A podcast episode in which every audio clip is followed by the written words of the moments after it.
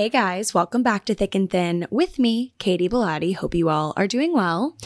I have a lot to share today. We have a lot to discuss, but to kick things off, I'm actually going to start out with a small complaint, just something that is grinding my gears right now that I just need to say before I get into this, just in case it affects the quality of this episode. Literally, just as I sat down to record this episode, it began.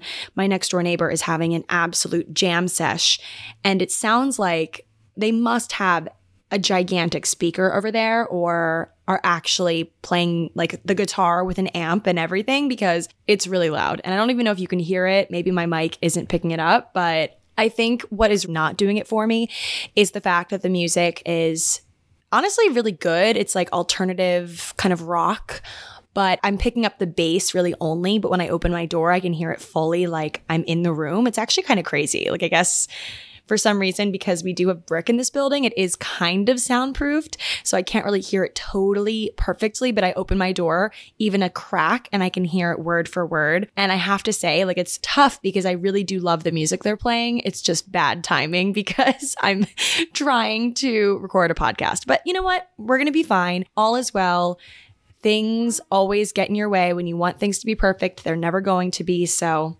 we're just going to take it in stride. And I'm not going to complain because honestly, I have thrown some parties in this apartment before and I can't imagine they were very happy about that. So, you know, they're they're having their moment and it's fine. We're going to be okay. There are bigger problems, bigger fish to fry. We're going to be good. So, anyway, just like that, let's get into today's episode of Thick and Thin. I have a good one for you guys today. This general theme has been marinating in my brain for a little while now, and I'm finally putting it into words, putting it into podcast form. And I'm assuming, I really do think a lot of you are going to relate to this episode. As many of you guys related to last week's episode, which thank you so much for all of the social media love on last week's episode about friendships changing. I thought that was a very relevant topic. So we're kind of shifting away from friendships today and more so into the ways that we hold ourselves back in our lives. No friends required for this. Like the ways that we hold ourselves back, the ways that we slow ourselves down through worry, which I did a whole episode on worry specifically a little while back, but we're kind of revisiting the topic today in an interesting way of more so kind of traveling into the future, which I know future tripping it's a dangerous thing, but when done right, it could be good. Traveling into the future and thinking, okay, will my future self be very mad at me for how I'm treating my current self, like how I'm treating myself right now? Or will it maybe not even matter because I might concoct a narrative down the road that is different than what I'm experiencing now? So, anyway, that's kind of just like in a nutshell what we'll be talking about. But I first want to talk about where this all came from. What was the catalyst for me thinking about this? And it might paint me as a bit of a bad person, but that is the risk you run when you have a podcast where you really do delve into every corner of your mind and your soul. Anyway, so this is kind of a confession of sorts. Um, the other night, I was at my friend's birthday party it was in the park. We were on West Side Highway. It was like a little grassy area of the park um, on the west side of Manhattan. And we did a little picnic. Everyone brought something. We brought like a cute little cannoli cake with her name on it. And it was so cute. And we were having such a nice little time just chilling and listening to music and just celebrating our friend. And as we were singing happy birthday to her, I feel like whenever I hear or I participate in or I receive a happy birthday song with a cake and the candles and all that, I do feel like I'm in a movie every single time. And it does make you reflect on every single time. Like, how many times have I sang happy birthday in my life? How many times have you? Like, think about it. Probably thousands, right? For people that you aren't even friends with anymore. Like, for people in your sorority or people from high school or people in your elementary school class. Like, I don't even remember if we would do a happy birthday singing situation for every single kid that turned whatever age you are in elementary school. But just imagine, like, think about how many times you sang happy birthday. And it's always the most awkward thing when it's your birthday and everyone's staring at you as they're singing. And singing badly at that because none of my friends, um, myself included, are professional singers by any means. But we're all just standing around. She's standing in the middle, holding her cake. She feels so awkward, you can tell, but we just like love it. Singing happy birthday to Shay. And I truthfully, in this moment, as we were singing and as I was looking around and thinking about where I was and about the birthday girl herself, I felt a little bit jealous. I mean, I'm human, I guess, and jealousy is normal. We have a whole podcast episode on jealousy and why we feel it and what to do about it. But as I was singing to her, wishing her happy 26th birthday, I was doing that thing and I wonder if anyone else in this little circle was doing something similar. I'm not sure, maybe I'm the only one, but I was comparing my life to hers. You know, I'm turning 27 in two months, a full 10 months older than her. And it seems like my friend here that I love so much and she loves me too. And, you know, we are fabulous, amazing friends who've known each other for so many years. It just seems to me by just, you know, in this moment, analyzing myself or comparing myself to her, it seems like she has so many more elements of her life figured out than I do. And one could say that it's not always what it seems. I feel like everyone would say this. Like she might look at me and feel the same way about me and my life and what I have going for me and think, oh, well, Katy has all this figured out, blah, blah, blah. You know, the comparison and the grass is always greener. And if you're so focused on other people's grass, you're clearly not watering your own and all those things. But I think that these feelings, and this jealousy kind of snowballed. I was in a very vulnerable, weird feeling yesterday, weird spot yesterday. And I think it really snowballed from the fact the, the general anxiety that I have brewing within me surrounding turning 27. And you might think, okay, well, why 27? Like, what's the big deal about this number, 27? 27 means a lot to me. It's always been my lucky number. It marks my golden year. So I'm turning 27 on the 27th of October. It's always the number I've chosen for everything. When I could choose for a sports team, I would choose 27. If I had to think of a number in my head or like any sort of lucky number association has always been 27 for me. And I really thought growing up, like, oh, you know, 27 is going to be my good year. Like, I'll even be on Hinge or Bumble or one of my dating apps. I have so many of them now. And I'll be scrolling on there. And if a guy seems perfect and he's 27, it's just like the cherry on top. Like, that number just really sits in a good spot with me in terms of like how I associate it with good things. And like, if I see it somewhere, I think, oh, um, it's my lucky day, that sort of thing. Everyone has a number like that, I feel like. And for me, it was 27. So growing up, I always thought once I would hit 27, everything would be golden and great. And obviously, that's not realistic. You can't just like think, oh, well, once I turn this or once I do, we've talked about this once I do, once I, once I, once I, once I phenomenon of you think, oh, well, I just need this one missing puzzle piece and everything will be fabulous and perfect. And that's just not true. But I think it's just the general feeling that I have of like, am I letting myself down? Like all those past versions of me who really thought that 27 was going to be it. Like, I almost feel like it's a countdown because I have two months left till I turn 27. So if you feel any general anxiety about getting older and certain years of your life that you thought would be one thing, but it's panning out to not be that way, I'm right there with you. And this is the episode for you because I have some interesting stuff to share on this subject that made me feel a lot better about it. So I actually ran into this quote on my Instagram feed and it's by this amazing writer. Her name is Brianna Wiest or Weist. It's W I E S T. Highly recommend following her on Instagram. I repost a lot of her quotes a lot. So if you follow me, you'll probably see these. But she wrote this and it really dug me out of my dark mood yesterday. It says, One day you will look back on this time and all you will see is magic.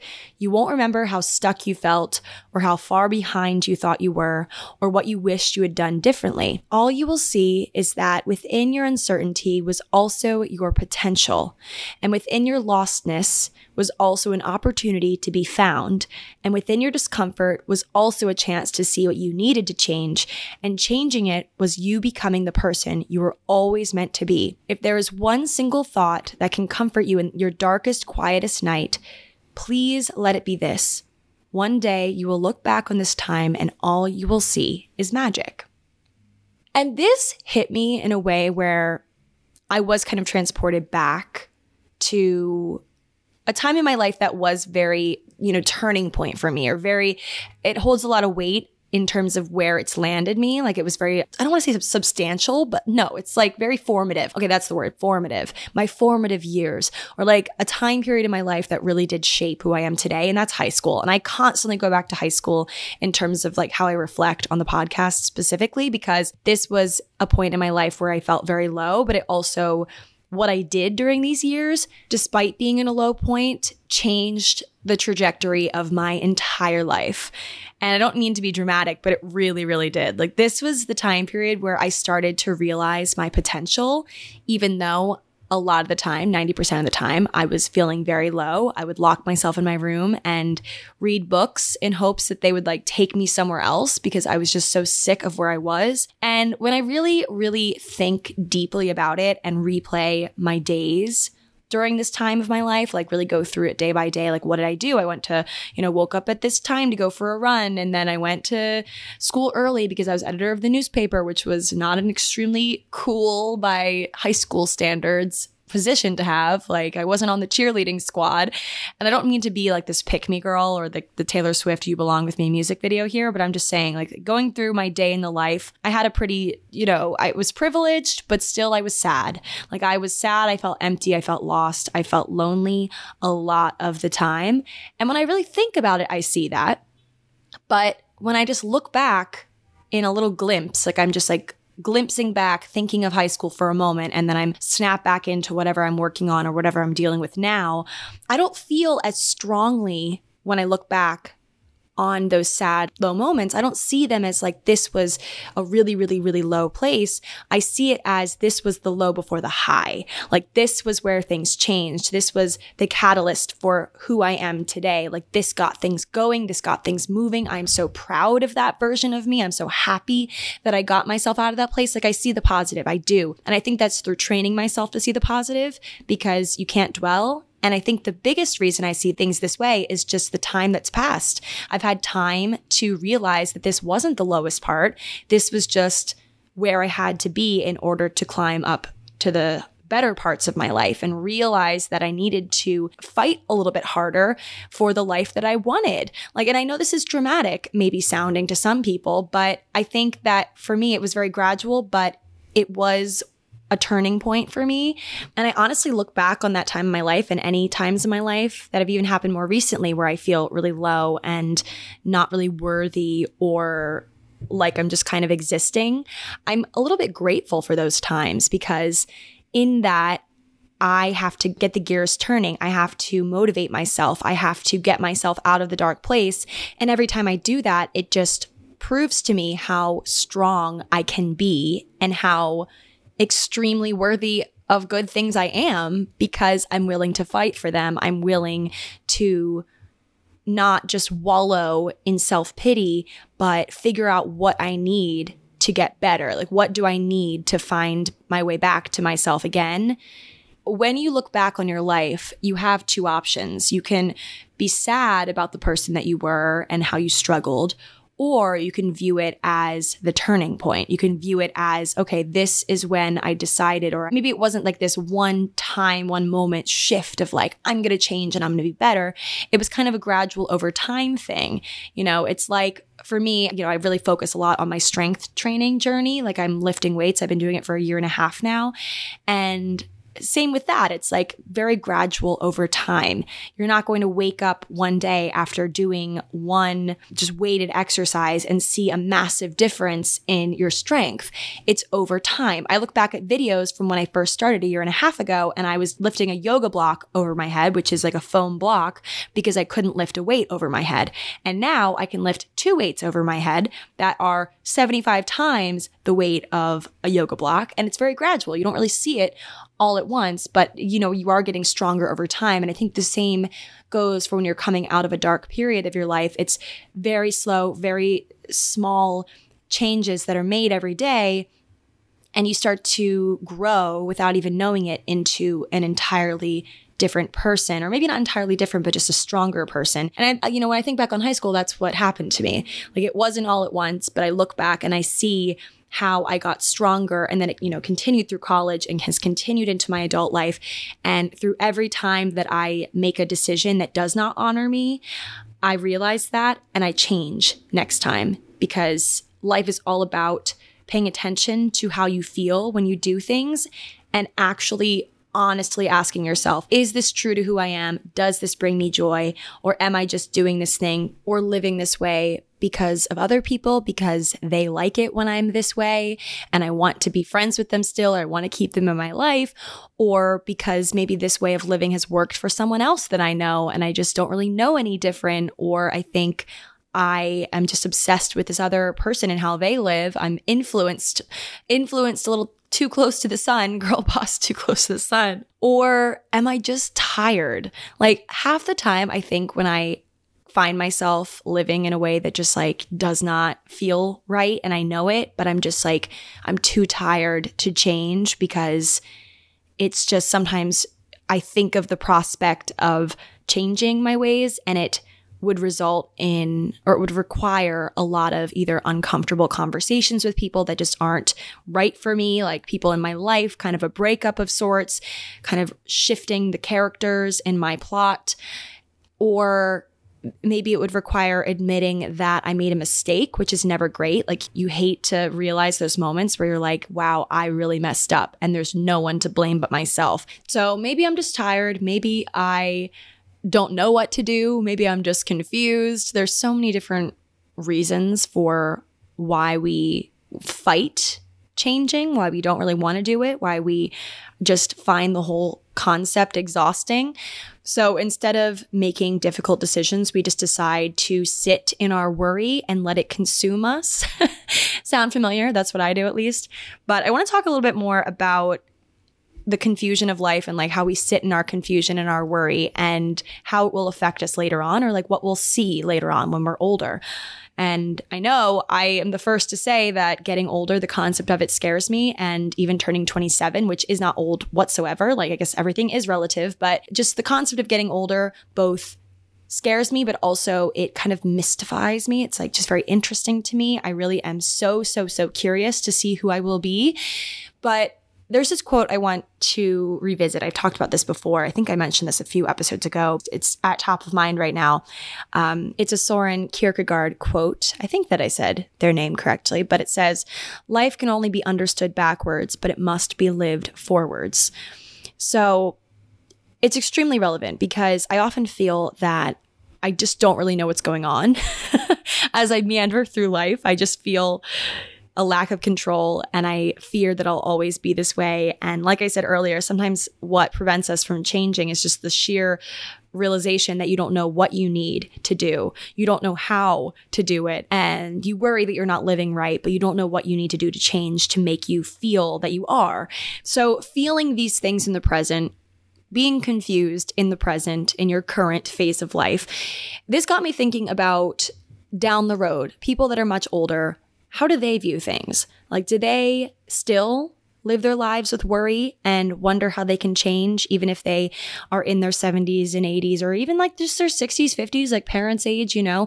Like, do they worry about that? Do they worry that they don't really know what's going on or they feel a lack of control? Do things get better? Do things get worse? Do these people especially those that are in their 70s and 80s, they've seen some stuff, okay? They've seen a lot in their lives and experienced a lot and have lost a lot and have just much more experience under their belt than I do at here at 26. But do these people look back on who they were when they were 26? And do they remember these times very vividly? Did it affect them in the long run? Did they see this phase of my life in my 20s feeling a bit confused and all the emotions and feelings that I just talked about? Do they see all of this?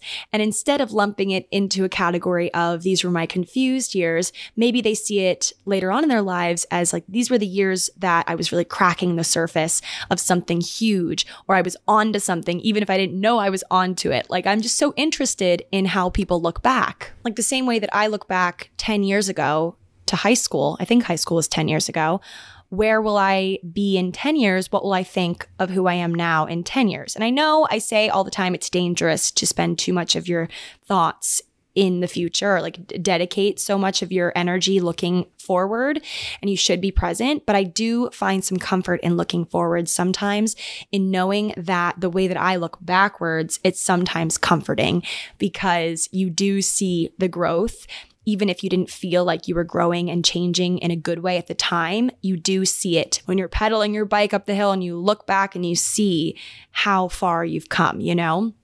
So I had this fascination about the elderly, older people, and how they viewed their 20s or like what they would have changed and what little tidbits of advice we can take from these people and put them into practice in our own lives and feel better, like just overall feel better. I'm dedicated on this podcast and in my life towards feeling better and just not maybe gaining more control over my life because I know it's not always possible, but at least kind of choosing to see even the things that I can't control, even the confusing parts of my life, even the low moments and the worry, kind of seeing it through a different lens of this isn't the end. This isn't the worst thing in the entire world. This isn't something I can't come back from. This is just the time that I will choose to change or I'll choose to learn and I'll choose to grow.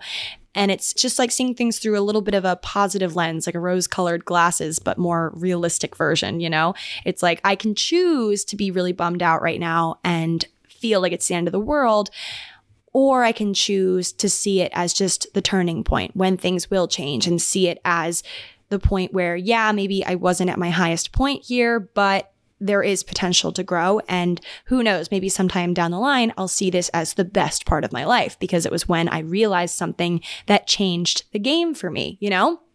So I had this fascination with the elderly, back to that, still do. But when I was researching for the podcast and just like generally thinking and you know, jotting things down as I do in my notes, I came across this guy who similarly has wondered the same thing as me. Like, do these people that are further down the road than I am, do they look back on their lives and what do they see? What do they wish? What do they wonder? Things like that. So there's this Cornell University professor named Karl Pillemer. And a little while back, when Karl turned 50, he had this epiphany of sorts, or this just like massive wonder that he had to satisfy with research. He said, I'm curious as to whether there is something about getting older that teaches you how to live better, worry less. So he took this and he interviewed more than 1,500 older Americans about their lives and put all of their advice and his findings into two popular books 30 Lessons for Living and 30 Lessons for Loving. And I immediately, obviously, had to add cart because I need to read these books in full. But through some poking around on the internet, I found some of the excerpts from the books and some of them really reached out and grabbed me and shook me, and I felt something. So he said this He said, I asked these oldest Americans what they think people tend to regret at their age and what they would advise younger people to do to avoid regrets as they're living. And he expected these big ticket items to be thrown out, you know, an affair or a shady business deal, and he certainly was not expecting to hear, quote, the one answer that was among the most frequent and certainly among the most passionate stop worrying so much. One of the biggest regrets of the very old was, I wish I hadn't spent so much time worrying. They weren't talking about planning, but the kind of mindless rumination that all of us do over things that we have no control over. One of the people who said that summed it up this way it was a woman who said, quote, I knew that there were going to be layoffs at my job. I did nothing over the coming three months except worry about being laid off. I poisoned my life. I didn't think about anything else, even though I had no control over it. And she paused and said, I wish I had those three months back because that was just lifetime lost. So remember a few episodes ago, guys, that I said worrying is just praying for what you don't want to happen. And by worrying, it's possible that you're actually just speaking a bad thing into existence. You're praying for this bad thing to happen because you're spending so much time and energy towards this thing that might not even occur. So I know that worrying is not good. Like, I think all of us can agree that worrying is just a waste of energy. Like, yes, it must stem from some survival instinct of sorts and like feeling like we need to predict things before they happen because it'll keep us alive and like that sort of thing. But I truly do think that worrying is the worst use of energy. Really, really is. But it's one of those things where it's like a guilty pleasure of sorts, or not a pleasure, just a guilty thing that I do that I can't stop. But hearing that older people, that's their one, one like regret in life, it does make you think. And I feel like I spend a lot of time worrying, and worrying honestly has crafted the best podcast episodes for me, but it also has made me realize in making these episodes that so many of you guys feel the same way. And it's an epidemic like sweeping our world, a pandemic sweeping our world is worry. Worry is the greatest pandemic of all, the hugest one. And I want to read a few more things that these people surveyed had said looking back on their life because they really do hit hard and make me realize what I'm currently doing a lot of that I should be doing a lot less of because it is going to be a great regret. Through interviewing these older people, Karl began to realize that once you get older, these people, they have become, quote, attuned to the minute pleasures. So the small little things that younger people often are only aware of if they've become deprived of them that part really hit me. So these small things that we happen on in our lives, that we experience, that we indulge ourselves in, but don't realize because they're so small and we're always seeing the big picture and we're always focusing on the big things and what's next. You know, we only pay attention to some things and really give it the moment that it deserves if we're literally deprived of it and realize, oh no, like I don't have this thing in this moment and I want this thing. It's almost like this is such a weird analogy, but when you have a really stuffy nose or you're dealing with like really bad allergies and you're struggling, suffering, and you realize, like, oh my God, there was a time in my life where I didn't have a stuffy nose, where I could breathe totally fine through my nose, and you feel like you were ungrateful for being able to breathe through your nose when you could. And now you're like, I took that for granted that time in my life where I was healthy when you're feeling sick. So he kind of took note, Karl, of some of these minute pleasures that elderly people really do value because they're just more in tune to the details. Sometimes when you realize that you're, you know, you've taken things for granted or you've been ungrateful and you were just moving too fast to really appreciate. So he noted, you know, a morning cup of coffee, a warm bed on a winter night, a brightly colored bird feeding on the lawn, an unexpected letter from a friend, even a favorite song on the radio. He says paying special attention to these micro level events forms a fabric of happiness that lifts these people up on a daily basis. They believe the same can be true for younger people as well. And yes, it definitely can. I think that oftentimes in life, I really do try to romanticize even the smallest details in my life, like a lit candle and just staying in on a Sunday night and watching a movie and just, you know, like little things that aren't extremely expensive, aren't extremely extravagant, but bring me joy. I try to focus on these things, but I think that sometimes my worry about the week ahead, like on Sunday nights, I'm like just so stressed about the week ahead that I don't really properly enjoy it. It's almost like I had this um conversation with a friend who works in the health space. She's studying to be a dietitian and she was talking about how a lot of times people develop issues with food because they're always sidetracked while they're eating and they chew too fast. They are not issues with food, but issues with their gut, issues with their health, like their stomachs can hurt if they're eating because people are so focused on something else while they're eating. They don't really give food the proper time. Like they're chewing and eating, but not really like realizing that they're eating. They're like thinking about a meeting that they have or they're stressed over something. And it definitely causes like a stress reaction in your stomach and in your digestion because you're not focused on your eating.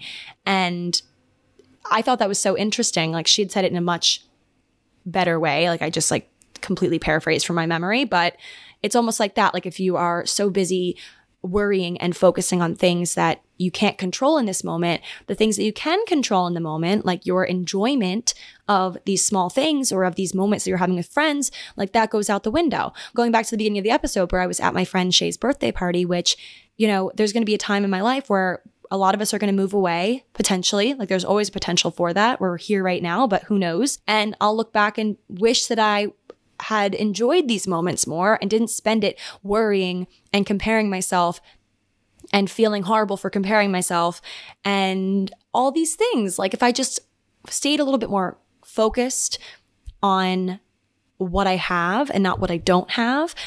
Like I know that this is a fundamental thing that I should be focusing on, but I think I often forget. I really just forget. in the shuffle of things, you know?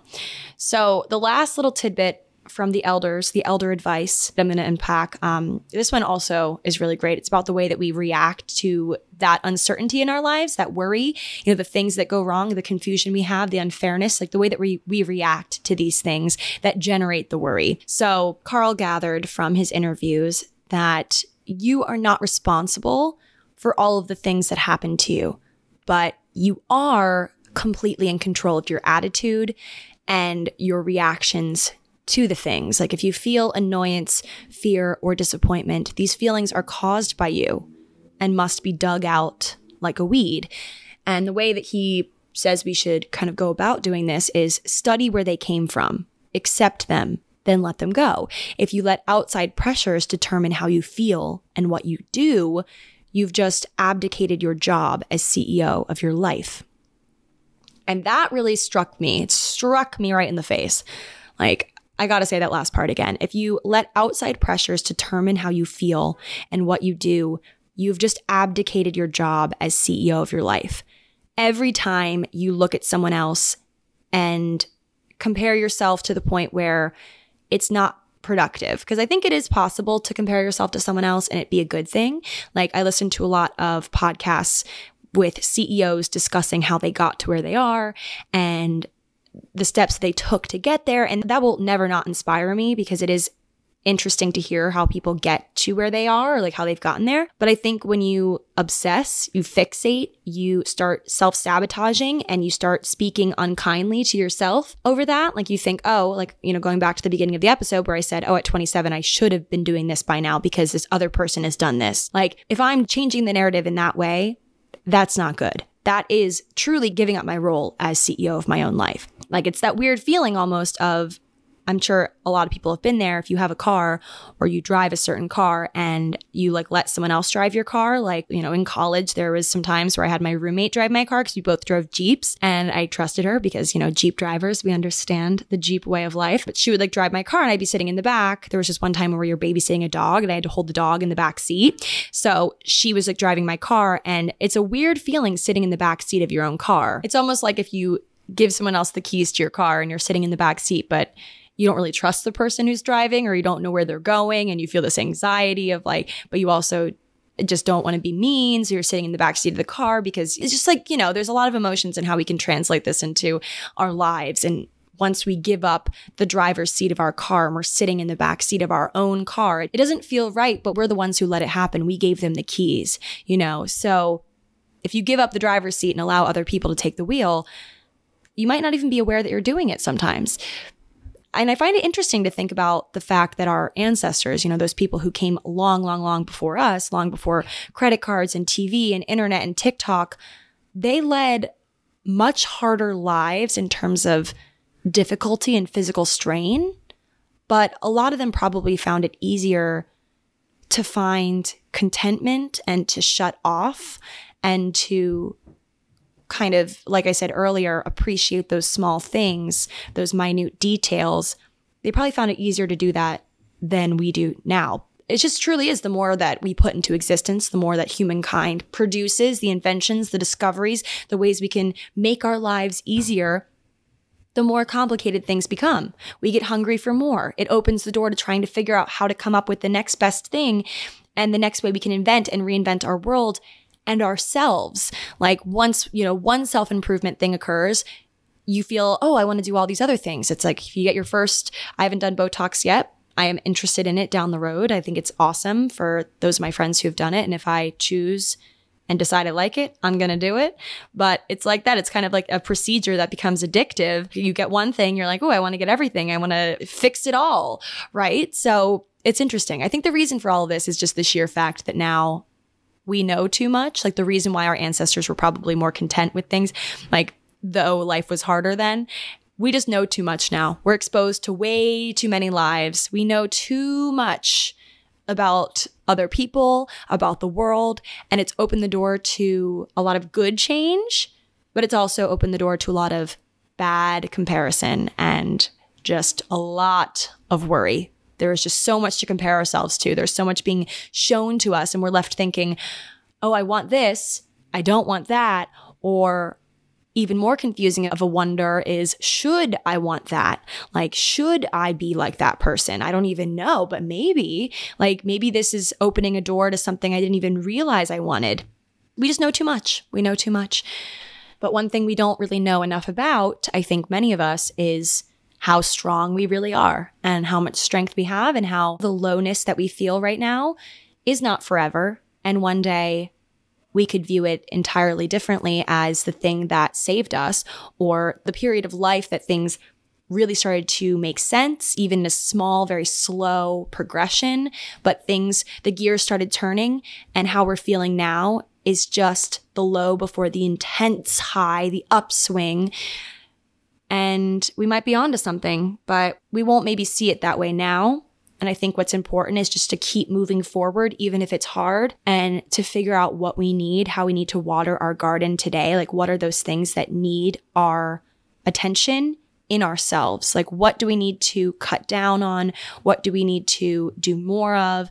And you know, even if it requires some hard, heavy lifting to get there in terms of like cutting certain people out of your life that aren't helping your condition, the way you are, the way you view yourself or the certain things that you're participating in or the place that you are, like just figuring out what you need and doing that. It's the hardest part.